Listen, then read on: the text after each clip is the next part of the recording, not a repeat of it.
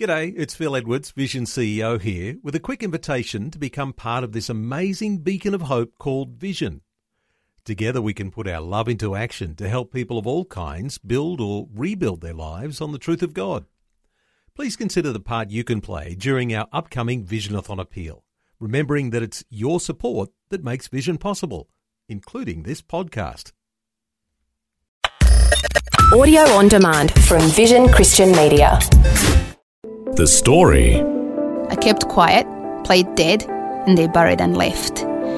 So after they left, I decided to pray. Praying the best prayer I've ever known, but crying at the same time and wondering even if somebody will ever even hear me. But God made it possible.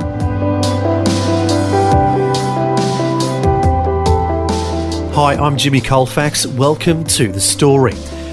Well, today we have part two of Frida Umuhoza sharing how she miraculously escaped from the 1994 genocide against her Tutsi people in Rwanda. Frida is the author of the book Chosen to Die, Destined to Live. When we ended last time, sadly, all of Frida's family had been killed, and Frida was left to die in a ditch. Then she called out for help. Now, here's more of Frida sharing her story with Eric Scatterbo in our Melbourne studios. God made it possible and brought a lady, the lady that was picking bananas in that area, who was a neighbor to my grandpa, and heard me scream and praying. But she ran thinking, you know, it's a ghost. So she mm. ran of fear and she went mm. and told someone. And the person she was talking to is a guy who actually worked for my grandfather. And he mm-hmm. said, sometimes they bury people alive. It must be someone who's still alive. But she says, but it's somebody, who, it- it- that voice has been screaming since morning at three. It can't possibly be someone who's still alive until then because now it's in the afternoon. Oh, wow. And so he says, I'll still go check. Mm-hmm. So he comes and finds me alive and takes me out of the ditch. Very long story short, then this lady ends up taking me for a few hours. And then the following day, I was then hidden by another neighbor who was a Hutu. And I was at his place mm, probably three or four weeks until the RPF, um, you know, took over my village during all those times that I was at his house, so during the night, because during the night they would search into people's in the Hutus, other Hutus' homes to see if they are no hiding people. So he made a deal with me. During the night, I would sleep outside. He dug um, a small ditch in his banana plantation. He says, You can't stay the night in the house because they come and search in the homes. So I'll be putting you outside during the night, and then during the day, you can come in the house. So all those four weeks, three, four weeks, I was sleeping outside during the night in the ditch, and he'll put, uh, you know, banana leaves and grass on on top of me, and then in the morning he'll bring me into the house. But during that time, I think I I was just surviving. I didn't allow myself to feel. I didn't allow myself to um, to even feel the pain of losing my family. It was just like I was numb. And Yeah, you must have been in shock. yeah, sometimes I'll tell myself, this has not happened. Hmm. What I've seen has, maybe I'm going crazy. Maybe it's a hmm. nightmare and I will wake up. This is not happening. And another time I would just try to kind of like, you know, anyways, at the end of that time when the uh, village is been rebuilt and taken over, then um, I was taken to the um, refugee, so to speak, like a refugee, a place where they'll put survivors. And that was the time that I cried. When I looked around, I knew nobody. And I knew I'm not going to have a family. I knew it wasn't a nightmare. I knew that I had to accept that what I had seen was real. It wasn't. You were the only survivor I was the family. only survivor of my family. And that's the day that I, allowed myself to cry, literally like breaking down. And um, I was then taken in by um, a lady who was taking in few orphans. And then my mom's brother, who was in the, in Burundi, came searching in different places Mm. looking for a survivor. So during that time, you would, you know, you would hear, oh, so and so has survived, your cousin has survived, Mm. or your auntie has survived. So I was then um, told that my, my my dad's cousin also survived, who who had um, four children, and she took me in. Mm. So now at this point, the killing is over. The killing is over the over. Tutsi army has liberated Yes, your area. Yes. So there's some peace in the area. Yep. Peace and fear and trauma Hmm. and bombs going off from place to place because, Oh, because remember the It's still going on. yeah when the Hutu soldiers left they left bombs in different Oh, places mines. so yeah yeah mines and so yeah there is peace there's hope that is starting to come in but there's also so much fear and there's so much desperation of what am I gonna do with my life? There's life has no sense whatsoever, and there's so much loss. Um, eh, eh, you can't think of the future at that moment. I wasn't thinking of the future. I was. You just think of the hour that you're living. You're just in a Yeah, just trying to get by mo- day to mode. day, Yeah. hour by hour. Yeah, and um, and then was uh, adopted. You know, a few months later, um, I was adopted by a family that lived outside the country because my uncle who had me um, decided, you know, maybe the best thing to help this kid is to get her out of this country. So he sent me to his cousin who lived in Gabon to be adopted. But the trauma was very, very um, heavy on me. So even when I lived in Gabon with the family, I remember screaming in the night because of the nightmares and flashbacks and just crying every day uh, in the school where I was. Nobody understood me. Nobody understood what I was going through. And so up until when I was 18, it was pretty dark time for me. I didn't make enough friends in school. I was pretty, you know, angry all the time and really in a bad mood all the time um, because not only did did I go back um, with the family that adopted me, decided to go back to Rwanda. So I had to go back to the same school that I was at before the genocide, which meant then you're sitting with the Hutu children. So I had a lot of um, bitterness and a lot of uh, trauma. Uh, And during the night, I remember during the night, everybody would go to sleep in that boarding school, and I would just be crying with so much pain of like you know how do mm. i you know why am i even in school? You know like there's that much depression f- as a teenager mm-hmm. and not able to even speak. You know right now i'm telling my story and i've told my story several times but during that time i couldn't. I mm. couldn't put it in words. I couldn't even tell uh, my own family how you know how they killed mm-hmm. my mom and my brothers. I couldn't say it. I was just internalizing mm. everything but um, when i turned 18 um, like i said my my grandpa was the wonderful christian i've ever known in my entire life. And so i kept going to church even with that much hatred and with that much depression and that trauma but i didn't believe in god. I just went because of my grandpa but i didn't really Just have out of respect for him. yeah, but I had no faith. Uh, but at 18, through a friend, I came to know Christ personally.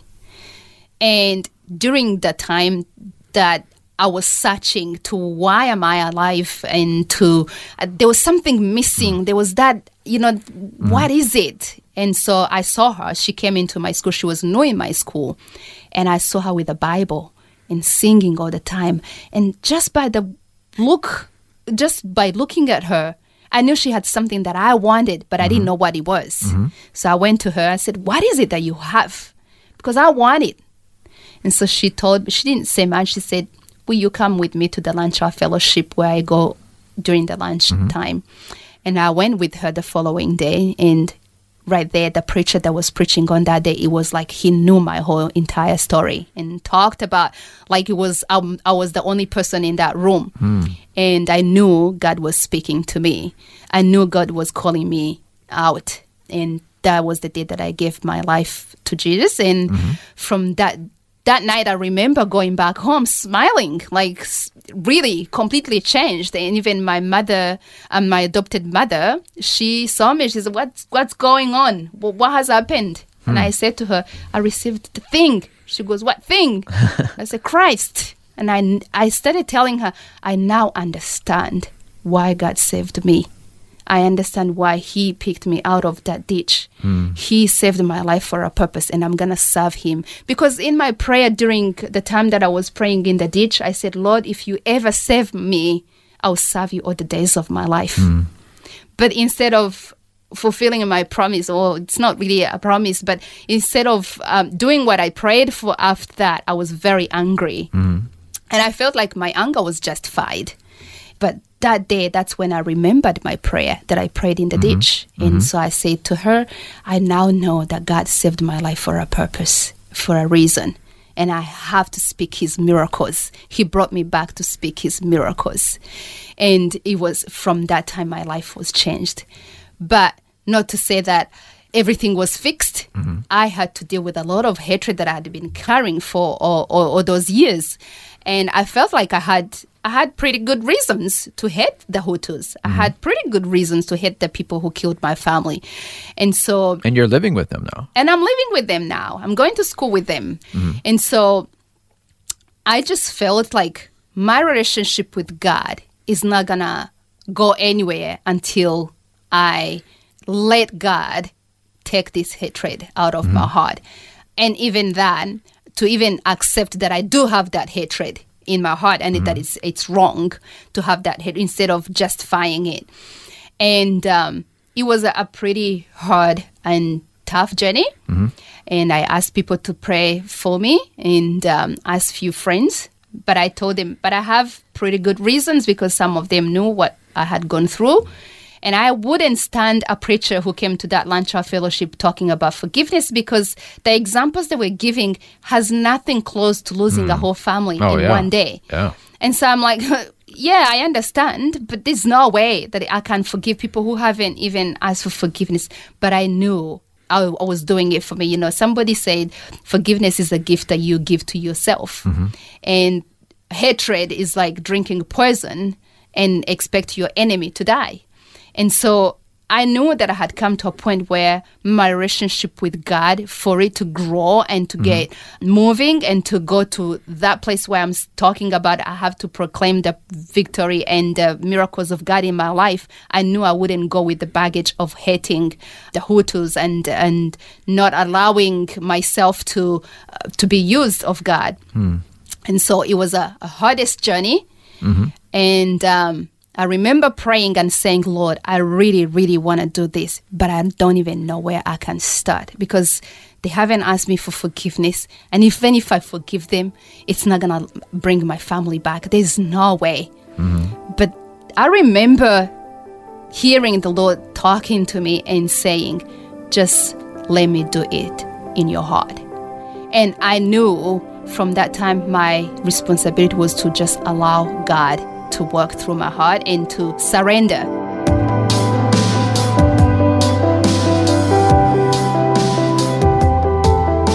You're listening to The Story. Today, our guest once again is Frida Umuhoza, who's sharing what happened in her life after she survived the 1994 genocide against the Tutsi people in Rwanda. We'll hear more of her story and how she was finally able to forgive the perpetrators when we return. If this program has highlighted something you'd like prayer for, we'd love to pray for you. Call 1 800 Pray For Me. That's 1 800 772 936. It's a free call. Or text 0401 132 888.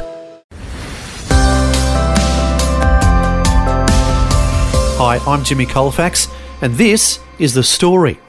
Today, our guest once again is Frida Umuhoza, who's the author of the book Chosen to Die, Destined to Live, about her miraculous escape from the 1994 genocide against the Tutsi people in Rwanda. Frida's been sharing about what happened in her life after she was the only survivor in her family. Now, she tells about her difficult journey to forgiving the perpetrators. I'm, I'm a confrontational person, so to speak. um, and that's a good thing. Sometimes it's a very bad thing. but then you go to a point where I'm like, I have to face these people because they are still monsters in my head. But to resolve this, I have to see their faces. I have to come face to face with them and declare forgiveness and declare that I've forgiven them, but also to um, take all that power that they had over my life to take it back for myself. So they were living in your neighborhood. Some of them were in jail, but their families were still in the neighborhood. Okay, so not the actual perpetrators, the murderers, Yes, But uh, they're- in jail. but their family were in your neighborhood. Yes. So I took a bus and I went to the to jail. Mm-hmm. And it was I was living in Kigali by then, and I went back into my village and I went to jail with my. I went with my cousin uh, because I didn't want to go by myself.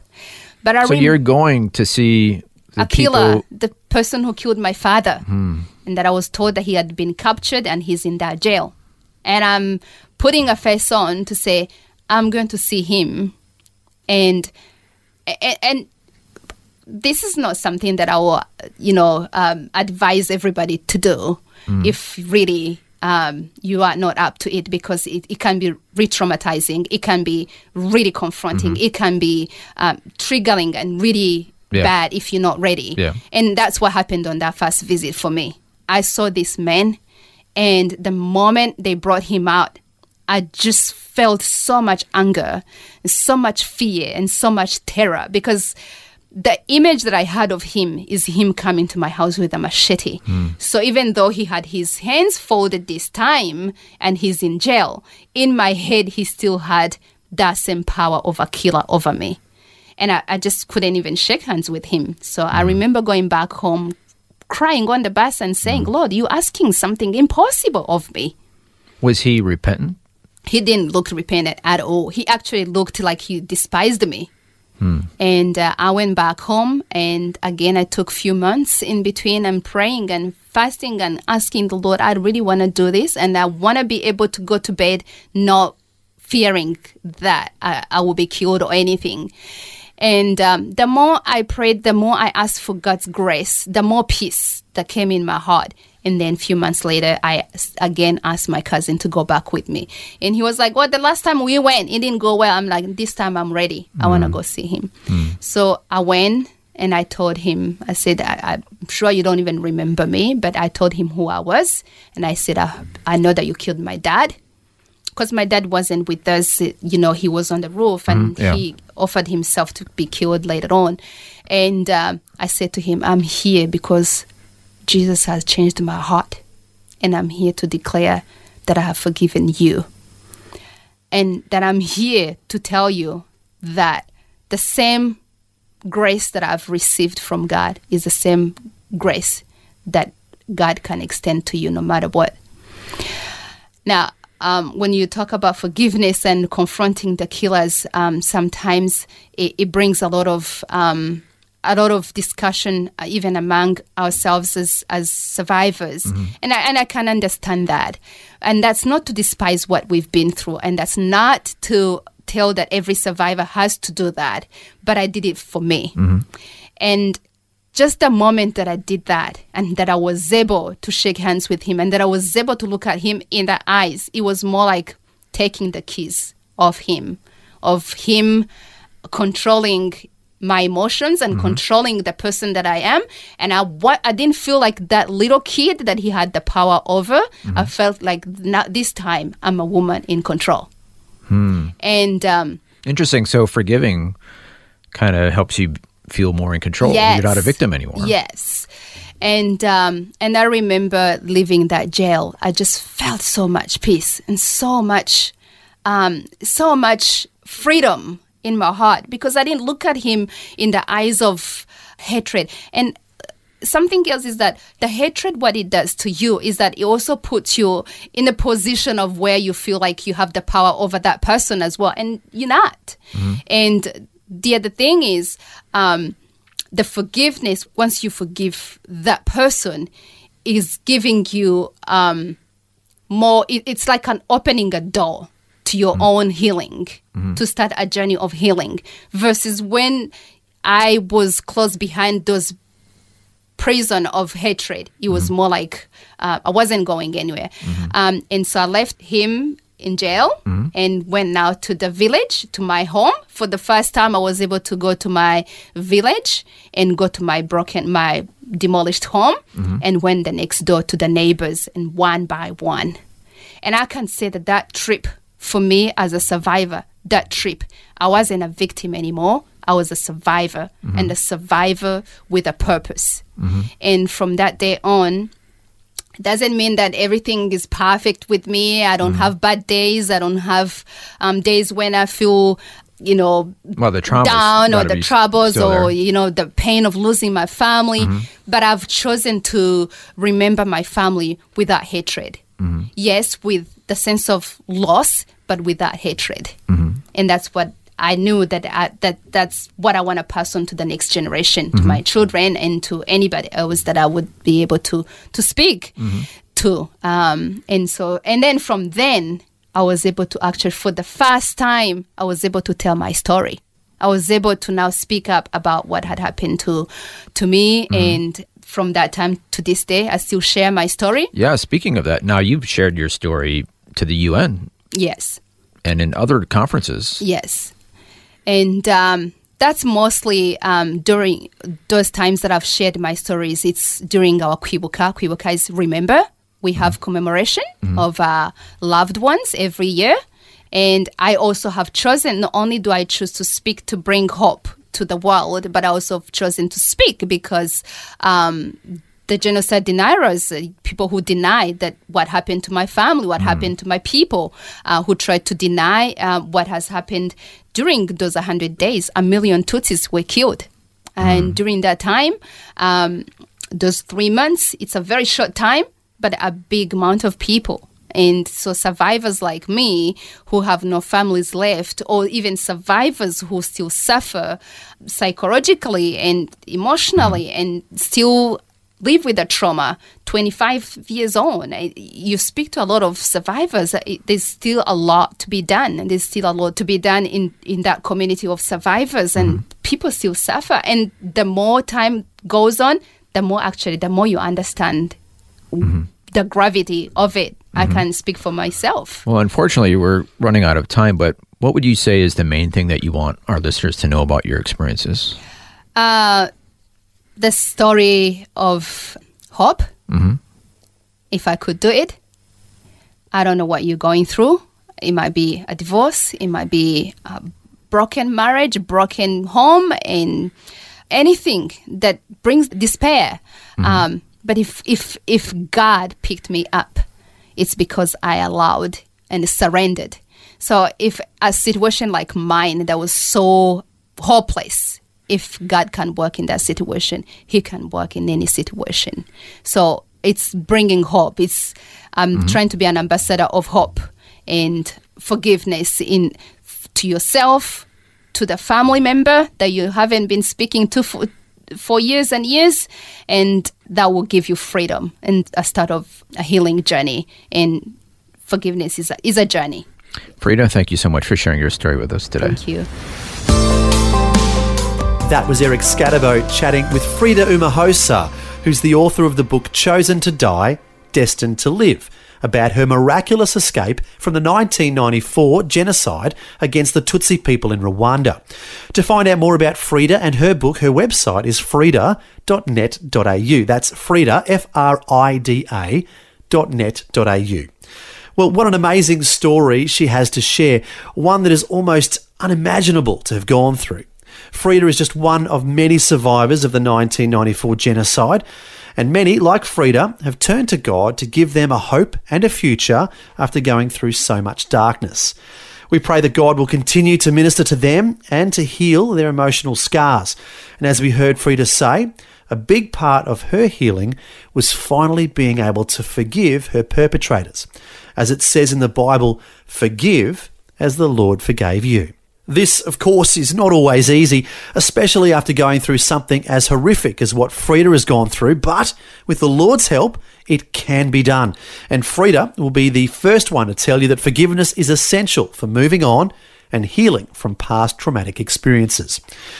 Well, how about you? Is there somebody you're struggling to forgive? and you'd like to pray with someone perhaps about this, our prayer line is 1 800 Pray For Me. That's 1 800 772 936. And we'd love to pray for you on that line 1 800 772 936. Well, thanks for joining us for part two of Frida's powerful story. I'm Jimmy Colfax, encouraging you to share your story with someone today. Next time on The Story. We took the door off the side so I could hang out of the side of the helicopter. They tied me in with a rope. It wasn't equipped with a real professional rig. I didn't realize, though, there was a loop in the rope we had forgotten about. And so when we took off, we headed out over Kingston Bay and he turned really sharp to turn toward the stadium. And I literally went out of the helicopter and uh, had my feet on the little runners down there, but I was dangling by this rope. And all I could think of at the time was keep the shot in focus. Phil Cook is an American Christian media consultant and founder of his own production company called Cook Pictures. He'll share his story and what it's like to be a Christian in Hollywood next time. The story. Just another way Vision is connecting faith to life.